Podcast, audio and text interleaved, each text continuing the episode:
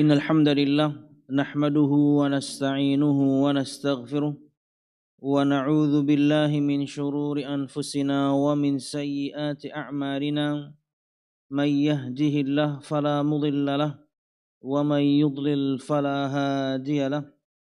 أشهد أن لا إله إلا الله وحده لا شريك له وأشهد أن محمدا عبده ورسوله. قال الله تعالى في القرآن الكريم أعوذ بالله من الشيطان الرجيم. يا أيها الذين آمنوا اتقوا الله حق تقاته ولا تموتن إلا وأنتم مسلمون. يا أيها الناس اتقوا ربكم الذي خلقكم من نفس واحدة وخلق منها زوجها وبث منهما رجالا كثيرا ونساء واتقوا الله الذي تساءلون به والأرحام إن الله كان عليكم رقيبا. يا أيها الذين آمنوا اتقوا الله وقولوا قولا سديدا. يصلح لكم أعمالكم ويغفر لكم ذنوبكم. ومن يطع الله ورسوله فقد فاز فوزا عظيما.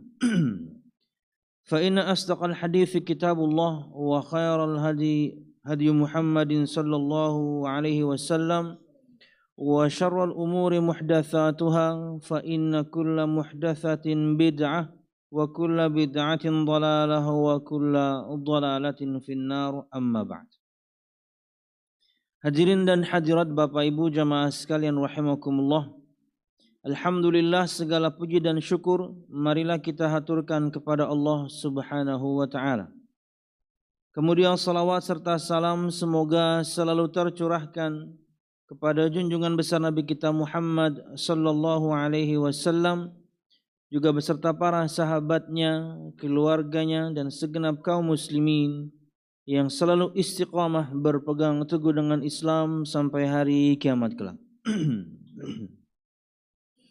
Hadirin dan hadirat Bapak Ibu jamaah sekalian rahimakumullah. Melanjutkan bahasan kita pada yakni halus salaf fi Ramadan satu karya yakni kecil sebuah artikel berkaitan dengan keadaan salafus saleh ketika mereka di bulan Ramadan. Kata beliau hafizahullah taala setelah sebelumnya kita menyebutkan bahwasanya seorang muslim seharusnya betul-betul memanfaatkan bulan Ramadan yakni untuk bertaubat kepada Allah Subhanahu wa taala memiliki tekad yang kuat untuk memanfaatkan semua waktunya dengan amal saleh. Kata beliau wa ilaika akhil karim al amalus salihah allati tata'akkadu fi Ramadan. Berikut ini wahai saudaraku kata beliau beberapa amal saleh yang yakni bisa kamu lakukan maksimalkan di bulan Ramadan. Yang pertama dan tentunya ini yang paling utama puasa itu sendiri. Kata beliau as-saum. Qala sallallahu alaihi wasallam kullu amal ibni adam lahu al-hasanatu bi'ashri amthaliha ila sab'i mi'ati dhi'fin. Yaqulu azza wa jal illa siyam fa innahu li wa ana ajzi bih. ترك شهوته وطعامه وشرابه من أجلي. للصائم فرحتان فرحة عند فطره وفرحة عند لقاء ربه. ولخلوف فم الصائم أطيب عند الله من ريح المسك. Nabi Muhammad sallallahu alaihi wasallam bersabda, semua amal anak Adam untuknya. Satu kebaikan akan dilipat gandakan menjadi sepuluh kali lipat hingga sampai tujuh ratus kali lipat. Allah Subhanahu wa taala berfirman kecuali puasa maka sesungguhnya puasa itu untukku dan akulah yang akan membalasnya. Dia meninggalkan syahwatnya, makanannya, minumannya karena aku.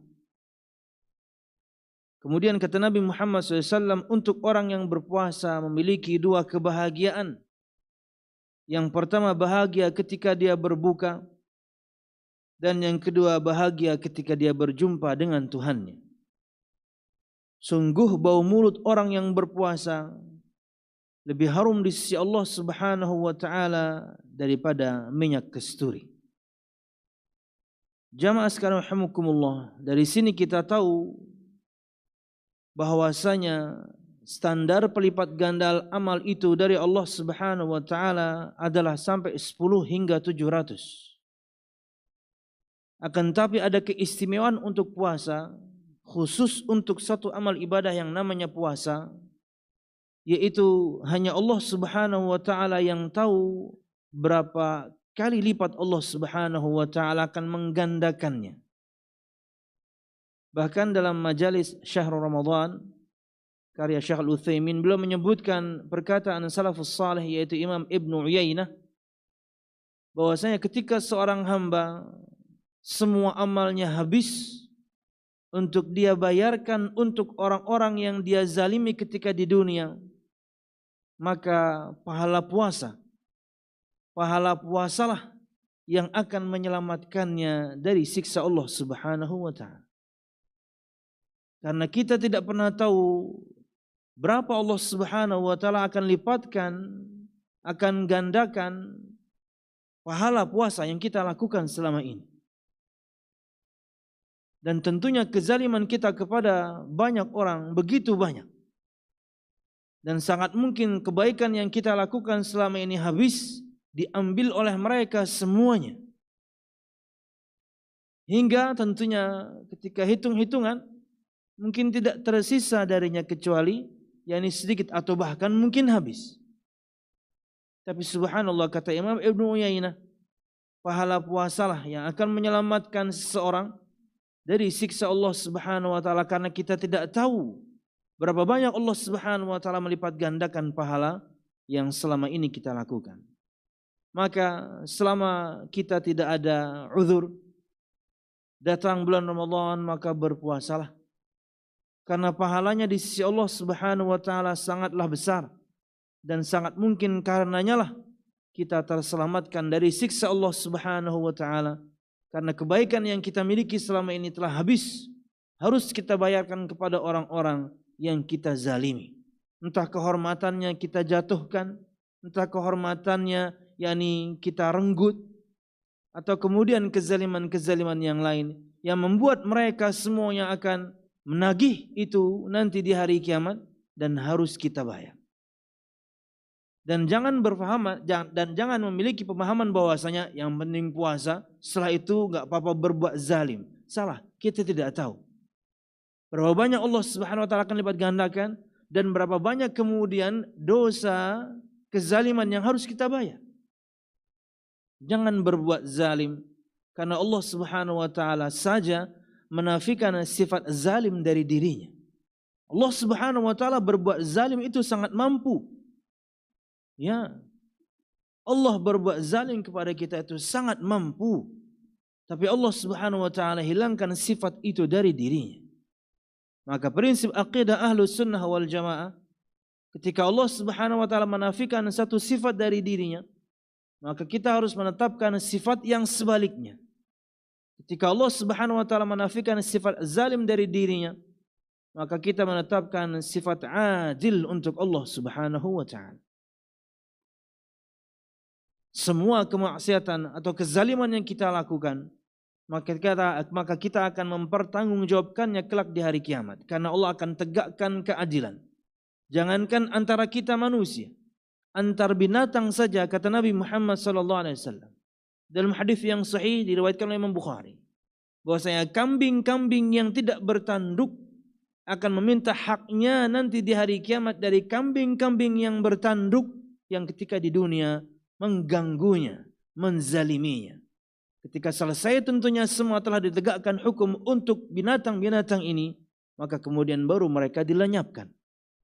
Artinya antar binatang saja Allah Subhanahu wa taala tegakkan hukum, apalagi antar kita umat manusia. Dan di antara prinsip akidah Ahlus Sunnah wal Jamaah, proses kisos ini itu di Arasat. Arasat itu adalah ujungnya Al-Jisr, Al-Jisr atau As-Sirat itu adalah jembatan yang Allah bentangkan. antara surga dan neraka. Melewatinya saja sangat susah. Ya, sifat orang yang melewatinya macam-macam. Ada yang melewatinya sifat kilat, ada yang melewatinya sifat orang menunggang kuda, ada yang melewatinya seperti orang yang berlari, ada yang melewatinya seperti orang yang berjalan, dan ada yang melewatinya merangkak. Memangnya kenapa? Kalau kita melewati as itu lambat, maka sangat mungkin kita terkais, kita terkail oleh kalalib. Kata Nabi Muhammad SAW di kanan kirinya dan di bagian bawahnya ada kalalib. Kalalib jamak dari kalub. Kalub adalah besi yang ujungnya bengkok, gancuk. Ketika kita lambat melewatinya, maka kita sangat mungkin terkais dan terkail dan kemudian masuk ke neraka Allah Subhanahu wa taala. Kisos antar umat manusia itu di Arasat ujungnya artinya orang ini sudah lewat. Anda sudah melewatinya. Anda sudah selamat untuk melewati kail-kail tersebut. Ganco-ganco tersebut. Tapi tak tahunya begitu di akhir. Allah subhanahu wa ta'ala tegakkan hukum antar umat manusia. Na'udzubillah. Disebutkan dalam sebuah hadis bagaimana ada orang-orang yang menjadi orang yang muflis, orang yang bangkrut. Sangat bangkrut. Lawang sudah lewat. Karena kebaikannya harus dia bayarkan ke banyak orang. Dan tidak cukup kemudian keburukan orang harus dilemparkan kepadanya. Hingga tertumpuklah keburukan pada dirinya. Dan dilemparkanlah dia ke neraka Allah subhanahu wa ta'ala. Padahal tadi udah lewat maka jangan menjadi orang yang muflis. Menjadi orang yang bangkrut karena begitu banyak kezaliman yang dia lakukan ketika di dunia. Apalagi yang dia zalimi orang tuanya, yang dia zalimi pasangannya, yang dia zalimi anaknya, dan juga kemudian teman-teman dekatnya. Semua nanti di hari kiamat akan egois dengan amalnya masing-masing. Ya, mereka tidak kenal siapa kita ketika di dunia. Yang penting kamu menzalimi saya ketika di dunia. Sekarang saya ingin ambil hak saya. Dan semua orang akan membutuhkan itu.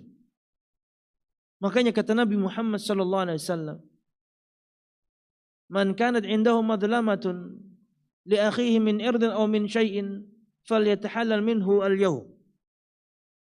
Qabla an la yakuna dinarun wala dirhamun.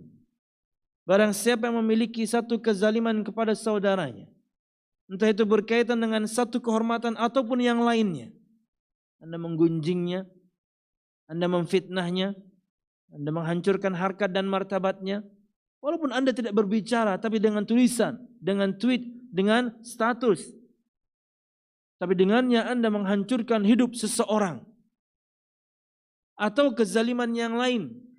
Kata Nabi Muhammad SAW, maka minta halallah darinya hari ini. Sebelum datang nanti hari tidak ada lagi manfaat dinar dan juga dirham yang ada saling transfer. Kebaikan yang kita miliki kita bayarkan kepada orang-orang yang kita zalimi. Habis kebaikan kita, maka keburukan yang mereka miliki akan ditimpakan kepada kita. Na'udzubillah. Wallahu a'lam bissawab. Dan tidak perlu nunggu Idul Fitri Ketika punya kesalahan minta maaf sekarang. Malu untuk bertemu bisa telepon. Malu untuk telepon bisa chat. Apa susahnya? Tapi minta maaflah kepada orang yang Anda bersalah kepadanya. Bukan minta maaf tapi di broadcast, nggak jelas. Mintalah maaf kepada orang yang Anda memang bersalah kepadanya. Hingga kemudian keluar kata maaf tersebut dan ini sangat susah. Ketika kesalahan Anda membuat rumah tangganya hancur, ketika kesalahan Anda membuat kemudian kehormatannya hancur, kemudian tiba-tiba Anda datang minta maaf, susah untuk dimaafkan. Kenapa? Rumah tangganya sudah hancur. Karena fitnah Anda, karena gunjingan Anda, karena Anda hancurkan harkat dan martabatnya. Gimana dia bisa memaafkan? Tapi tetap berusaha hingga kata maaf tersebut keluar dari lisannya. Dan tidak perlu kemudian Anda berharap ketika maaf itu keluar kemudian Anda berteman seperti biasa lagi. No. Nabi Muhammad saja tidak bisa bertemu dengan Wahsy. Nabi Muhammad sudah memaafkan Wahsy. Tapi beliau SAW bersabda, La turini wajhak, jangan perlihatkan wajahmu di hadapan saya. Wahsy adalah sahabat yang mulia yang dulunya dia yang membunuh Hamzah. Tapi kemudian dia masuk Islam dan kemudian dia menjadi sahabat Nabi Muhammad SAW. Tapi Nabi Muhammad tidak bisa bertemu. Ini sangat mungkin terjadi kepada siapa pun di antara kita. Asal kita mendapatkan mendapatkan kata maaf tersebut, nggak perlu kemudian kita seperti biasa lagi, pengen kayak dulu lagi, seru-seruan lagi, enggak. Anda sudah menyakitinya sangat dalam. Dia memaafkan saja sudah cukup. Yang penting kata itu keluar. Jika belum bagaimana Ustaz? Coba lagi di waktu yang lain. Sebelum Anda menjadi orang yang bangkrut nanti di hari kiamat. Sudah melewati as-sirat, tak taunya malah nyemplung na'udzubillah ke neraka Allah Subhanahu wa taala. Jamaah sekalian rahimakumullah. Di hadis ini juga kita dapatkan dalil bahwasanya seorang ketika berpuasa betul-betul dia melakukan puasanya lillahi ta'ala. Karena ketika disebutkan sabda Nabi Muhammad SAW, Man sama Ramadana imanan wahtisaban, Barang siapa yang berpuasa Ramadan dengan keimanan, yakin akan janji Allah akan pahala yang terkandung pada puasa tersebut, wahtisaban dan mengharap hanya pahala dari Allah Subhanahu wa taala itu agar dia jauh dari riya. Dan amal ibadah puasa ini pendorong untuk tidak riaknya sangat kuat karena ia rahasia. Karena ia adalah ibadah yang rahasia. Beda dengan salat terlihat orang banyak. Puasa tidak terlihat. Tapi di saat yang sama godaannya pun luar biasa besar. Karena nggak ada yang tahu, nggak ada yang lihat, Anda bisa makan. Anda bisa minum dan Anda bisa acting kemudian ketika bertemu dengan orang. Ya, disebutkan keterangan oleh para ulama. Bagaimana dia pura-pura misalnya kelaparan, pura-pura kehausan, bibir dipecah-pecahin, kemudian muka dikuning-kuningin misalnya, wah, seperti orang yang sangat lelah berpuasa. Dia amal yang rahasia. Dorongan untuk berbuat ikhlasnya sangat kuat tapi di saat yang sama, dorongan juga untuk berdustanya kepada banyak orang. Kalau memang amalnya untuk manusia, juga sangat kuat. Maka ikhlaskanlah amal hanya untuk Allah subhanahu wa ta'ala. Berharap dengannya, yakni dosa-dosa yang kita lakukan diampuni Allah subhanahu wa ta'ala. Kemudian, di hadis ini juga kita dapatkan faedah. Bagaimana seorang yang berpuasa itu mendapatkan kebahagiaan-kebahagiaan ketika dia berbuka puasa atau berbuka bermakna Idul Fitri. Dan yang kedua ketika dia berjumpa dengan Tuhannya Allah Subhanahu wa taala dengan membawa pahala puasanya yang begitu banyak yang hanya Allah Subhanahu wa taala yang tahu berapa pelipat gandaannya.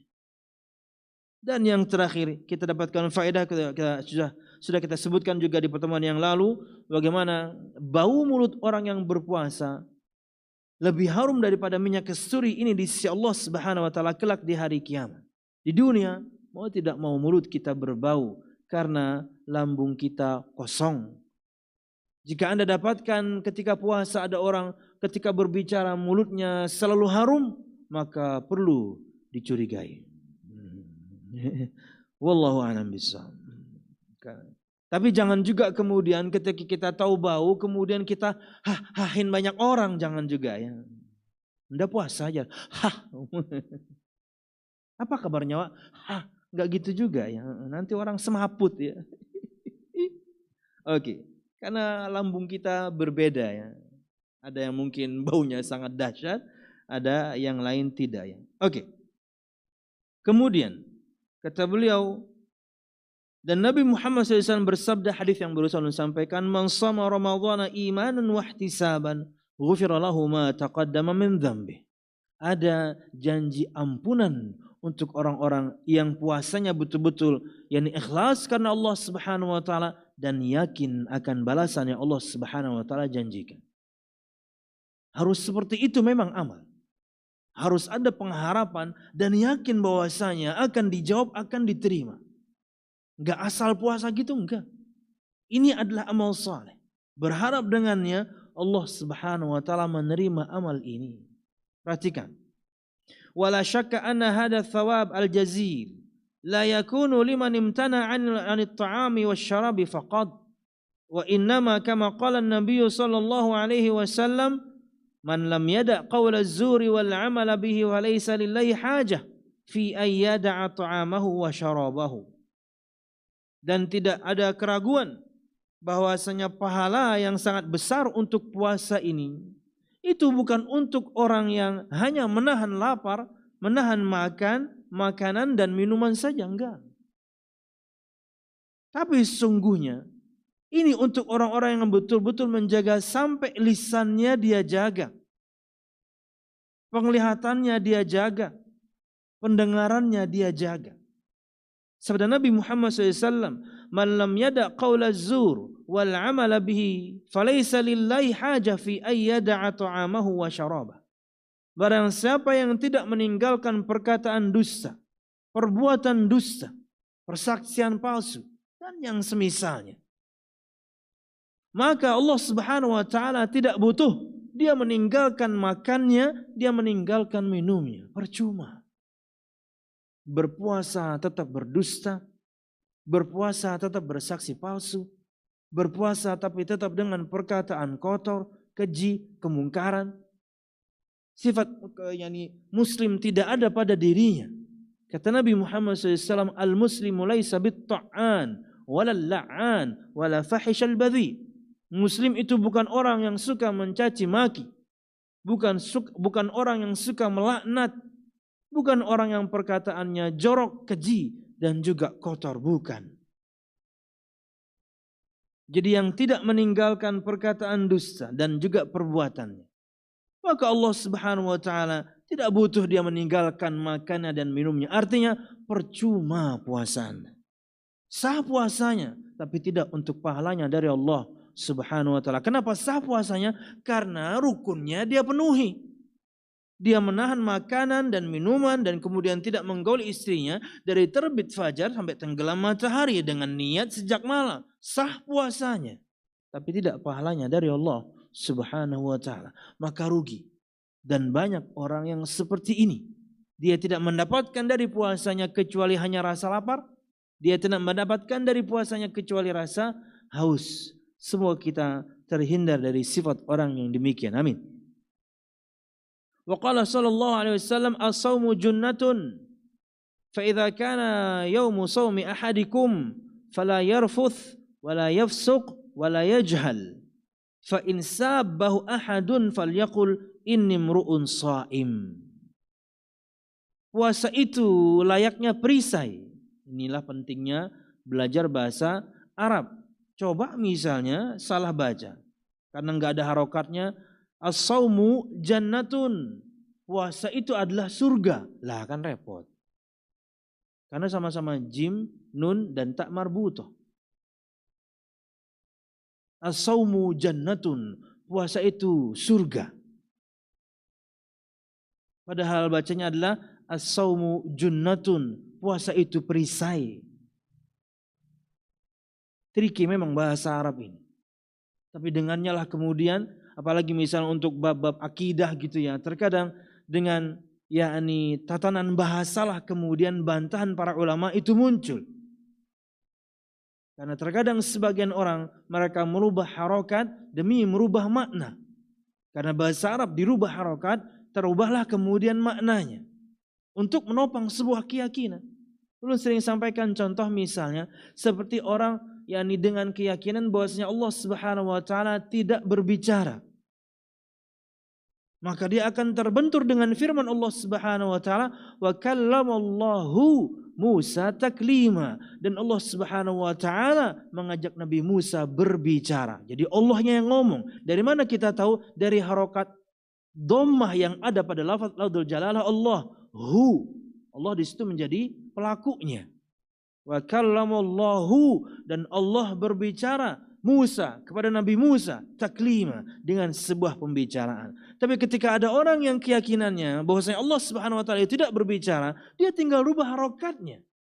Wa kallamallaha Musa taklima dan Musa ngajak Allah berbicara, Allahnya diam. Bayangkan. Harokat berubah, berubah makna jauh dan ini perkara akidah. Wallahu a'lam bishawab. Puasa itu seperti perisai tameng. Fa idza kana yaumi shaumi ahadikum yaumu shaumi ahadikum maka apabila yani kalian berada pada hari puasa kalian janganlah dia berkata-kata kotor, janganlah dia berbuat kefasikan. Perbuatan-perbuatan yang menyimpang dan juga jangan berbuat perbuatan-perbuatan yang bodoh. Fa idza sabbahu ahadun apabila dia dicela oleh seorang jangan dibalas maka katakanlah saya sedang berpuasa. Karena bisa jadi itu adalah yakni rayuan syaitan agar Anda menjawab umpatannya. Ya. Saya sedang berpuasa. Wallahu a'lam bisa. Begitu selesai buka puasa baru kita umpat eh jangan ya, tetap jangan kita umpat ya. Dasar abahnya wawa, abahnya waktu ah, timpakul ya. Wuih. Mamanya waktu kasih siur ya. ya. saya tidak ingin sebutkan binatang yang keji ya, binatang yang aneh-aneh aja. Maka jangan dibalas. jangan dibalas. Hmm. Wallahu a'lam Walaupun Anda sudah berbuka puasa, walaupun Anda tidak berbicara, eh, tapi Anda balas dengan tulisan, oh sama aja. Atau Anda enggak berbicara, Anda enggak tulisan, tapi Anda mukul ya, jangan juga ya. jangan dibalas. Saya sedang berpuasa. Wallahu a'lam bishawab. Oke, okay, kemudian fa idza sumta ya Abdullah falyasum sam'uka wa basaruka wa lisanuka wa jami'u jawarihika wa la yakun yaumu saumika wa yaumu fitrika sawa. Maka wahai hamba Allah, jika kamu berpuasa, maka puasakanlah juga pendengaranmu dari hal-hal yang tidak semestinya kita dengar. Puasakanlah juga kemudian penglihatanmu dari hal-hal yang seharusnya tidak kita lihat. Dan puasakanlah juga kemudian lisanmu dari perkataan-perkataan yang tidak baik. Wa jami'u jawarihika dan juga dari semua anggota tubuhmu berpuasa. Wala yakun yaumu saumika wa yaumu fitrika sawa dan janganlah jadikan hari puasamu dan hari tidak puasamu sama aja. Jangan. Harus berbeda. Tentunya bukan berarti ketika selesai bulan puasa kita berkata kotor lagi. Selesai bulan puasa kita tidak menjaga pandangan lagi. Selesai bulan puasa kita tidak memilih-milih apa yang harus kita dengar dan yang tidak kita dengar. No. Ini batu loncatan. Setelah puasa lanjut kita dengan kebaikan-kebaikan tersebut. Wallahu a'lam bishawab. Kemudian sedikit lagi. Eh, sedikit lagi itu maksudnya ya setengah jam lagi lah. anu syuruk jam berapa? Masih 40 menit kan? Oh enggak ya. Oh, ya. Siap. Kita nunggu syuruk ya. Eh, tapi enggak juga sedikit lagi aja tambahan. besok kajian siapa besok? Enggak ada besok. Ahad ahad enggak ada juga. Karena nggak kajian juga sih. Karena nanya doang. Tapi pengennya masih panjang ya ada 9 halaman soalnya. Dari kalau nggak salah tulisannya ini ada 14 halaman sebenarnya tapi diringkas menjadi 9. Makanya ini poin-poin pentingnya. Kita lihat besok lah ya. Kalau misalnya kita sambung ya biar biar selesai ya. Daripada nanti mati mati penasaran jadi hantu ya. Jadi hantu Kenapa pian jadi gentayangan kajian Ustadz tuh udah tuntung ya jadi jadi hantu ini. Ya,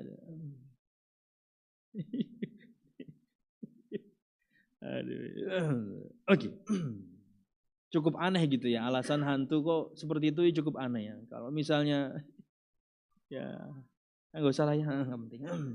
Oke, al-qiyam yang kedua. Amalan yang bisa kita maksimalkan di bulan ini tentunya yang kedua al-qiyam identik dengan tarawih itu sendiri.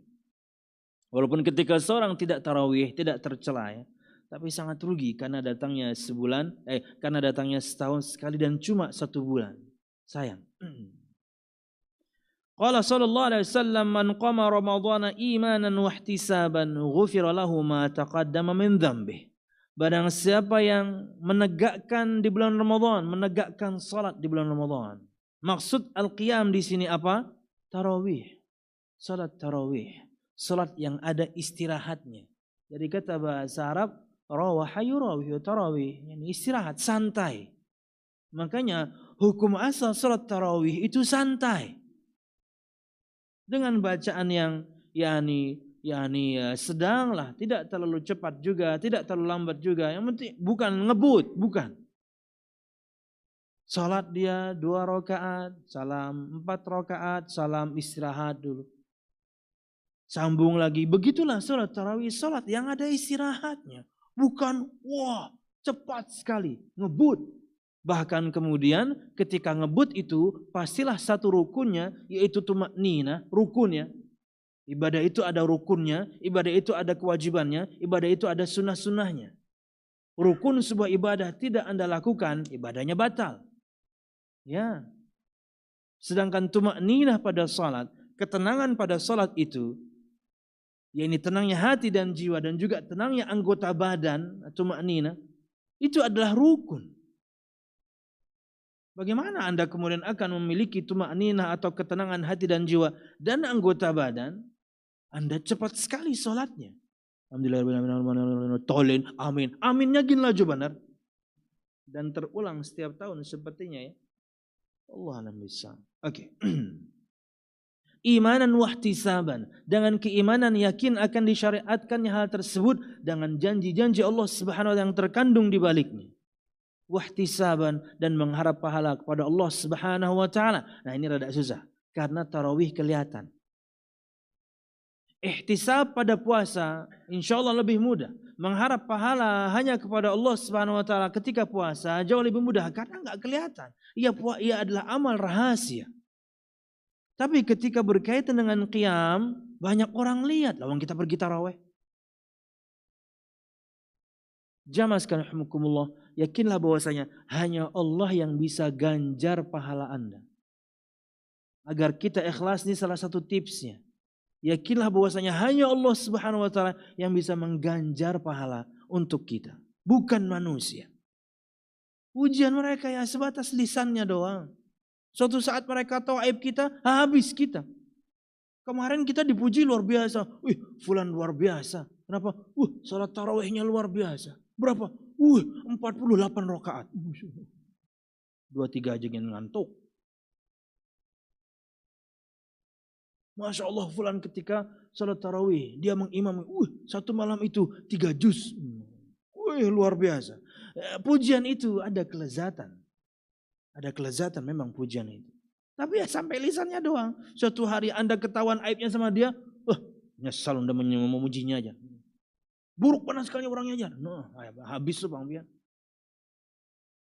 Sesuatu yang orang tidak tahu, dia akhirnya jadi tahu. Begitu dia tahu satu aib kita, dia bongkar semuanya. Kemudian dia sebarkan, dia bikin tulisan, dia bikin video, wah, kemudian dia bikin press conference. Imam itu, wah, langsung semua ini semua acara-acara eh, seleb-seleb diundangin. Habis. Manusia kayak gitu. Jadi jangan merasa bangga ada orang yang puji Anda. Di belakang Anda sangat mungkin dia akan mencela Anda. Santai aja. Pujian manusia tidak membuat Anda besar kepala. Celaan mereka tidak membuat Anda ciut. Tahu ciut ya? Pengusaha batu bara. Itu Haji Ciut ya. Kenapa nama beliau Haji Ciut? Oke. Yakinlah hanya Allah yang bisa ganjar pahala Anda ya. Wallahu alam. Nah, kemudian ghufira lahu ma taqaddama min dzambi diampuni untuknya semua yang telah lalu dari dosa-dosanya. Makanya bulan puasa itu nama lainnya adalah bulan menegakkan salat, bulan ampunan. Uh, judul khutbah Jumat. Bulan ampunan. Bulan penuh ampunan. Judul khutbah Jumat. Anak khutbah kan? Allah alam bisawab. Lanjut. Kita tutup dengan firman Allah ini. Allah Subhanahu wa taala berfirman, "Wa ibadur a'udzu billahi minasyaitonir rajim. Wa ibadur rahmanil ladzina yamshuna 'alal ardi hauna wa idza khatabahumul jahiluna qalu salama." walladzina yabituna li rabbihim sujada wa qiyama. Berikut adalah sifat ibadur rahman. Hamba-hamba Allah Subhanahu wa taala yang Maha Pengasih, mudah-mudahan kita bagian di antaranya. Amin. Dan hamba-hamba Allah Subhanahu wa taala mereka adalah alladzina yamshuna 'alal ardi hauna. Mereka adalah orang-orang yang berjalan di muka bumi ini dengan rendah hati sifat hamba Allah Subhanahu wa taala itu tawadhu. Kata Nabi Muhammad SAW, "Wa ma tawadhu ahadun illa rafa'ahu Allah." Dan tidaklah seorang memiliki sifat tawadhu. Apa itu tawadhu? Berkata Imam Al Hasan Al Basri, tidaklah seorang muslim keluar dari rumahnya bertemu dengan muslim yang lain kecuali dia meyakini bahwasanya saudaranya ini lebih baik daripada dia. Itulah tawadhu. Bukan malah menyombongkan diri. Ah, saya lebih sering hadir kajian daripada orang ini. Lima waktu orang ini sih nggak pernah ada. Padahal mungkin dia sholat di masjid yang lain. Kitab Anu, ah anak hatam dia malah baru, baru ngaji. Bukan malah menyombongkan diri. Donasi ini anak ikut, dia kok nggak ikut ya? amal ini anak ikutan. Dia kok nggak ikut ya? Nggak usah. Sangat mungkin dia memiliki satu amal yang Anda tidak pernah tahu. Anda menyombongkan diri dengan amal Anda selama ini tak taunya dia. Selama hidupnya. Menjaga satu amalan yang rahasia. Yang hanya dia yang tahu dan Allah subhanahu wa ta'ala yang Anda tidak memilikinya. Makanya ini di antara definisi tawadhu. Beliau sebutkan dengan demikian. Tidaklah seorang muslim keluar dari rumahnya berjumpa dengan muslim yang lain kecuali dia mengira saudara saya ini mesti lebih baik daripada saya. Bisa jadi dia punya amalan-amalan rahasia yang saya bahkan tidak memilikinya.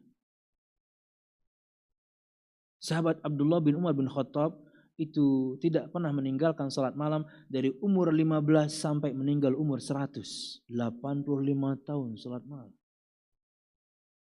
Ketahuannya kapan? Ya di akhir hayatnya ketahuannya. Karena di akhir hayat disebutkan beliau menjadi orang yang buta. radhiyallahu anhu.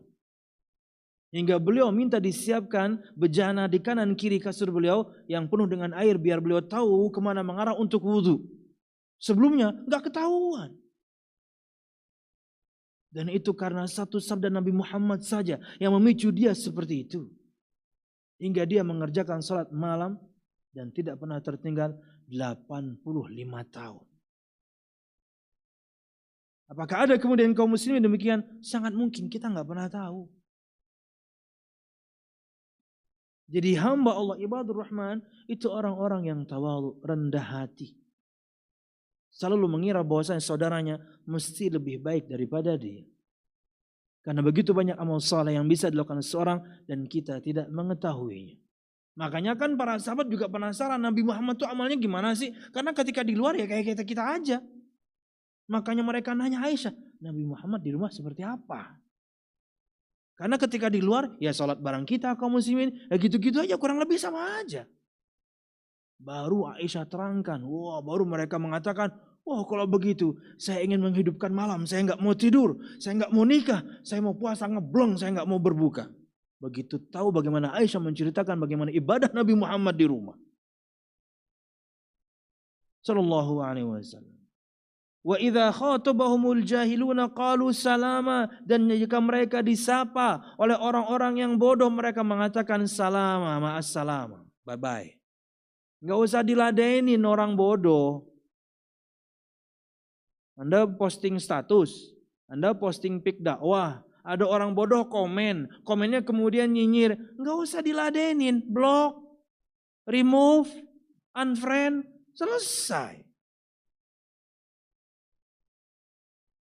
Kayak kemarin tuh, Pak, saya sales Bang Anu, ya, saya ingin pendataan, ya. Gak usah repot-repot, Mas. Anda data pun saya tidak akan kemudian apply yakni uh, kartu kredit itu. Enggak Pak, ini pendataan aja. Di mana perkataan saya nggak jelas itu di mana bingung saya. Getol sekali dia kemudian tetap WhatsApp. Akhirnya saya blok, muyak. MOU, ya ayah, muyak. Dari mana perkataan saya yang tidak dipahami? Mohon maaf mas, saya nggak akan gunakan juga untuk apa Anda mendata saya. Silakan yang lain. Saya malas gitu kemudian, maaf mas, kartu kredit haram. Nanti dia mendebat, tapi enggak apple to apple ya, atau android to android ya. Dia lulus S1 agama aja enggak. Apa yang kita debat sama orang kayak gitu? Anda S1 agama, ayo kita dialog. Tapi kadang-kadang kan enggak. Semua pian pernah mendebat dokter ketika dikasih resep? Enggak kan? Dikasih resep sama dokter, dok. Tapi sepengetahuan saya, ketika saya baca di Google, dok obat ini adalah nggak ada kan pian kayak gitu? Karena pian tahu pian bukan level untuk berdialog sama dia. Saya males. Akhirnya saya blok aja, ngapain? Sama di medsos juga kayak gitu. Tinggalkan. Kulil haq wamshi. Katakan kebenaran dan berlalulah. Posting yang bagus, perkataan ulama, firman Allah, sabda Nabi Muhammad, keterangannya di caption. Reshare punya Ustadz Fulan, Ustadz Fulan, ya sebarin aja. Orang yang nyinyir itu, dia cuma punya handphone. Dia cuma punya handphone. 24 jam waktunya ya cuma di situ doang. Gak mikirin bagaimana pembangunan sekolah Pak Saiful dia. Gak mikirin bayarin karyawan Pak Saiful dia. Ya. Gak memikirkan kemudian begitu banyak orang yang duafa, janda dan anak yatim yang harus kemudian kita galang dana dan kita, mereka nggak mikir itu. Kemudian Anda sibuk jawab, jawab, jawab, jawab. Habis waktu Anda. Ibadur Rahman, hamba Allah Subhanahu wa taala, mereka mengatakan, "Ah, bye-bye sudah." Block, unfriend, remove. Selesai. Katakan kebenaran, posting kebenaran, dan berlalulah. Ada yang baca Alhamdulillah. Tidak sedikit orang itu kemudian tersapa hidayah Allah Subhanahu wa taala mungkin karena postingan Anda. Saya sering cerita-cerita ini. Zaman BBM. Zaman BBM. BlackBerry Messenger. Bukan bahar bakar minyak. Zaman BBM. Jadi di BBM itu dulu, ya anak sekarang mungkin nggak tahu ya. Dulu ada nama handphone namanya BlackBerry. Nah, dia punya messenger mengalahkan semua messenger waktu itu Yahoo yakni oh di atas Yahoo Messenger atau sebelumnya lagi MIRC mungkin ya. Aduh, yang tahu berarti dia sudah tua ya. Wah, dia di puncak. Pokoknya kalau misalnya yakni berkomunikasi enggak memberikan pin, oh itu enggak keren. Iya, bukan nanya nomor handphone zaman dulu, pinnya berapa? Pin. Habis kita kasih tahu, wah duit kita dikuras sama dia. Pin. Nah, di BlackBerry Messenger dulu itu juga ada seperti kita sekarang di WhatsApp, kita pasang status. Eh, bukan status, profil picture kita ganti-ganti. Dan nanti ketahuan siapa yang lihat, siapa yang subhanallah. Seorang bercerita. Tentunya yakni berteman-berteman dengan banyak teman macam-macam. Dia hanya melihat profil picture yang berganti, tapi isinya semuanya dakwah. Saya juga comot-comot juga tuh punya Ustadz Fulan, taruh aja, tapi semuanya nasihat. Rupanya akhwat ini menyaksikan terus. Pakai jilbab pun tidak dia. Bukan orang ngaji. Lihat, lihat, lihat. Sampai kemudian lambat lawan tersapa hidayah. Saya dari Bandung saya ingin ikut pengajian. Di mana di Bandung pengajian yang seperti sering Bapak sampaikan. Saya arahkan kemudian ke Ustadz Abu Haidar. Waktu berlalu kemudian ya, di pengajian itulah Allah pertemukan dia dengan jodohnya. Dan kemudian mudahan sampai sekarang saya nggak tahu lagi kabar. Bukan cuma dari awal tidak berjilbab. Dia MOMO, DEDL, model. Nah, bukan perempuan yang cuma tidak berjilbab. Dia mempertontonkan yakni kecantikannya. Model kok. model jam tangan, tangannya doang. Eh, enggak, model. Gimana? Udah suruh belum? Belum ya? Eh, lanjut ya. Udah ya, udah ya, kita sudahi. Ibadur Rahman itu seperti ini. Katakan salama, selamat, mohon maaf, bye-bye sudah. Dengan orang-orang yang bodoh, nggak usah diladenin. Nggak usah diladenin.